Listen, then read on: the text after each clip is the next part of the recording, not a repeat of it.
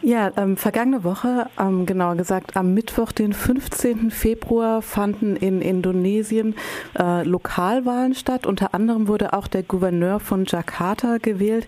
Wir haben im Vorfeld bereits schon mal ähm, eine Vorberichterstattung gemacht, und zwar Anfang Januar, in der es schwerpunktmäßig um die Proteste gegen den regierenden Gouverneur geht, der Ahok äh, genannt wird. Und äh, die Proteste haben sich vor allem daran äh, entzündet, dass äh, er scheinbar den äh, Koran ähm, der Lüge bezichtigt hat und äh, das Ganze wurde natürlich auch ein bisschen wie in dem Gespräch von Anfang Januar herausgestellt, wurde politisch genutzt und hat sich auch gegen ihn gewendet, da er ethnischer Chinese und äh, Christ ist.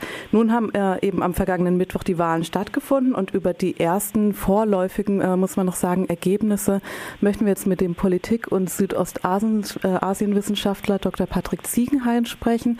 Er hat im Jahr 2005 mit einer Dissertation zur politischen Entwicklung in Indonesien an der Universität Freiburg promoviert und arbeitet derzeit äh, als Visiting Professor am Asia Europe Institute an der University of Malaya in Kuala Lumpur. Guten Morgen, Patrick.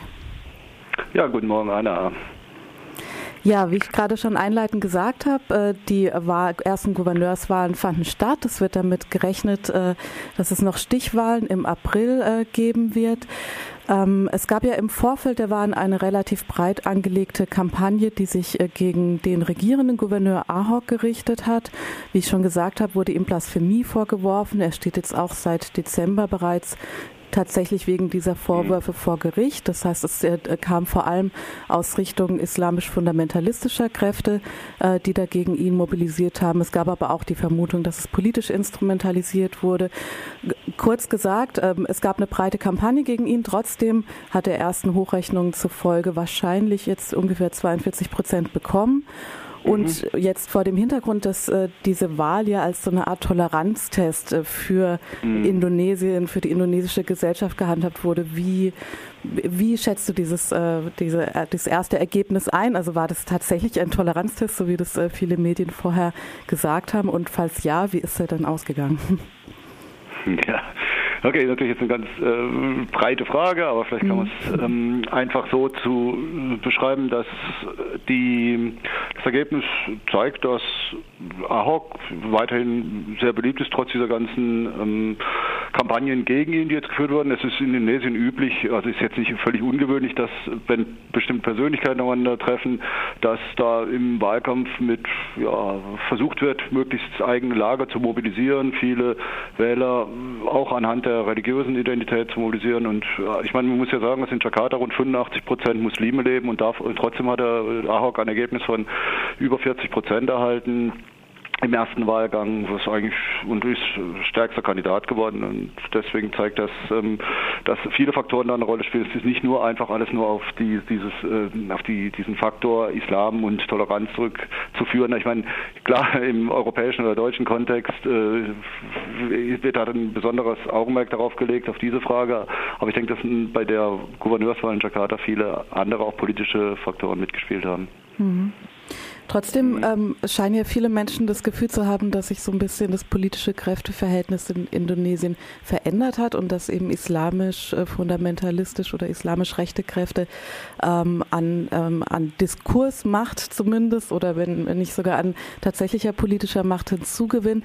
Die Demonstrationen waren ja auch galten als eine der größten äh, des Landes, also vor allem die im letzten Jahr im November und Dezember. Da gibt es unterschiedliche ähm, äh, Schätzungen, wie viele Leute da teilgenommen haben. Die, ähm, Organisatoren sind natürlich daran interessiert, dass da möglich, möglichst hohe Schätzungen gemacht werden. Ja. Aber ähm, generell äh, scheint, äh, scheint es äh, schon eine Ansicht zu sein, die viele Leute teilen, dass es eben nicht, also ähm, dass es vielleicht doch über diese übliche Mobilisierung hinausgeht, was gerade die islamischen ähm, oder islamistischen Kräfte ähm, betrifft.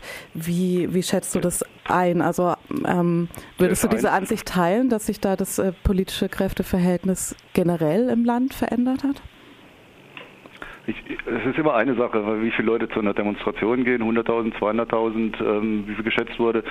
Ich war letztes Wochenende in Jakarta gewesen, war auch an der Istiklal-Moschee, wo ähm, 70.000, 80.000 ähm, Islam, also sagen wir, Muslime aus dem ganzen Land rangekarrt wurden. Es war busseweise Leute aus, aus der Provinz. Das sind Leute, also ich würde mal sagen, mindestens die Hälfte der Leute von diesen 70.000 Anwesen waren nicht aus Jakarta, sondern wurden von islamischen Organisationen bewusst dorthin gebracht. Was heißt, es ist natürlich schon eine gewisse Mobilisierung da, aber in Jakarta selber ist, wie soll ich sagen, ist es noch ein relativ tolerantes Klima. Es ist, ich habe viele islamische Freunde in äh, Jakarta und ich kann nicht behaupten, dass jetzt da die Deutungsmacht, ähm, dass jetzt alles islamischer wird, dass es besonders ausgeprägt war. Man sieht, es muss wirklich mal auf die Ergebnisse schauen und ähm, auch bei den letzten Parlamentswahlen oder bei den letzten Präsidentschaftswahlen haben sich islamische Kräfte niemals durchsetzen können. Die haben insgesamt haben alle islamischen Parteien zusammen 25 bis 30 Prozent äh, bekommen. Und deswegen, ja gut, klar, im innenpolitischen Diskurs spielen islamische oder auch konservativ-islamische Stimmen eine Rolle.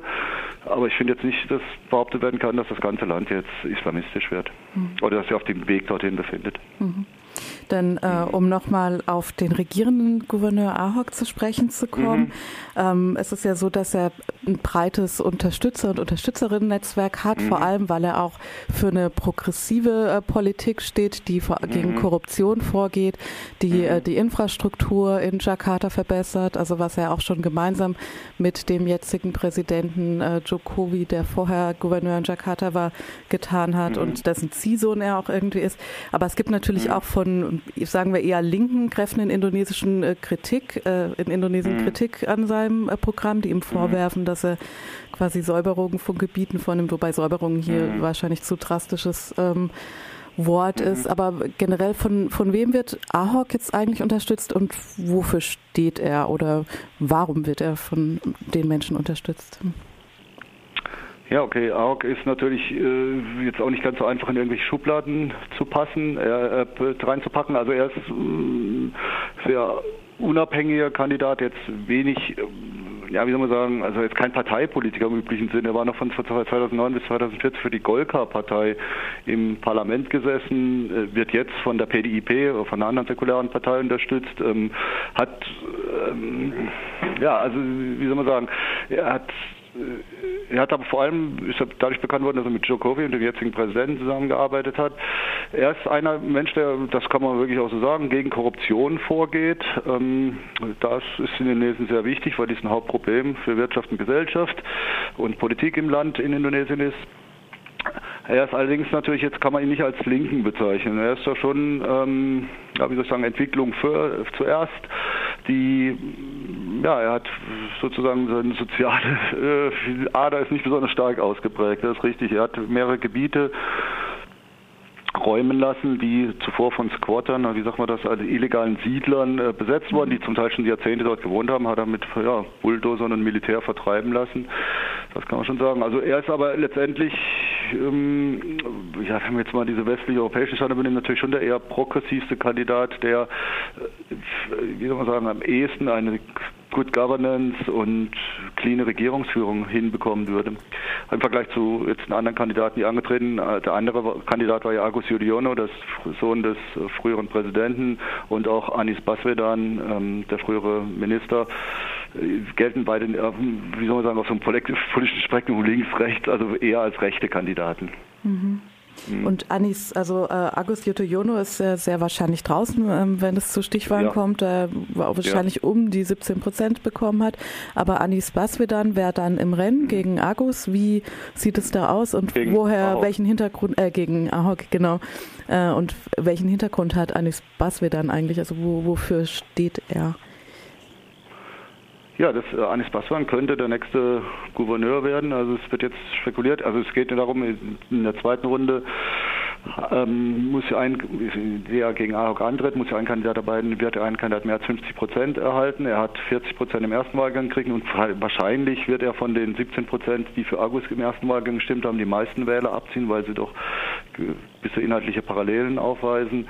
Ähm, ja, Anis Baswedan war eigentlich ein ja, vielleicht kann man sagen, Intellektueller, äh, der auch in der Bildungspolitik tätig war. Mm, er hat auch ein, ist Politikwissenschaft von der Ausbildung, hat ein PhD in den USA gemacht und war eben bei Jokowi als einer der Reformpolitiker im Bildungsministerium eingesetzt, bis er jetzt bei der letzten Umbesetzung aus von Jokowi beurlaubt wurde, also das, weil ähm, eigenmächtig vorgegangen ist. Also deswegen ist, er wird aber jetzt von den islamischen Kräften unterstützt und hat auch im Wahlkampf sich dezidiert, sag ich mal, konservativ-islamisch geäußert. Ähm, aber letztendlich ist er auch jetzt nicht gerade, äh, wie soll man sagen, der, der, schlimmste Kandidat. Wenn er Gouverneur, Gouverneur von Jakarta werden würde, wäre, würde das Leben in Jakarta auch nicht völlig anders werden, als es jetzt ist. Also kann jetzt auch nicht so sagen, dass es jetzt schwarz-weiß ist. Unter Ahok würde jetzt plötzlich alles tolerant und friedlich und unter Anis Baswedan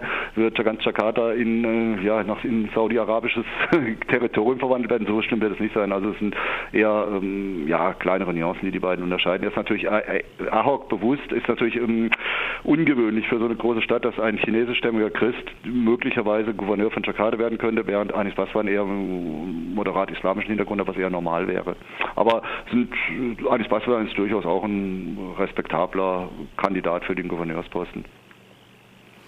Okay, dann äh, bedanke ich mich für die ersten Einschätzungen zu den Gouverneurswahlen in Jakarta. Mhm. Was man vielleicht noch bemerken kann, ist, dass die, äh, dass die Wahlbeteiligung ziemlich hoch war. Also ich habe gelesen, ja. dass 77 Prozent mhm. äh, waren, was scheinbar die höchste Wahlbeteiligung bei mhm. Gouverneurswahlen äh, waren, die es allerdings erst seit 2007 gibt, als die, die, die direkt waren, ähm, was man wahrscheinlich auch als ein positives äh, Signal oder positives Zeichen werten kann.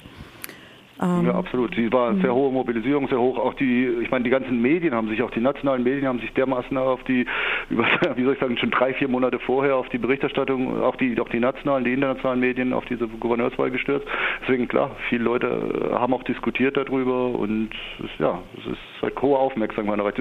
Jetzt haben wir dann in Mitte April dann die Stichwahl und da wird nochmal eine große nationale Aufmerksamkeit und auch internationale Aufmerksamkeit auf die Stichwahl gelegt werden. Okay.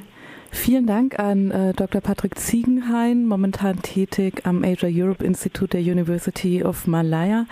Ähm, genau. Danke, Patrick, und äh, viele Grüße ja. nach Kuala Lumpur. Ja, danke, Anna. Schöne Grüße nach Freiburg. Bis bald. Tschüss.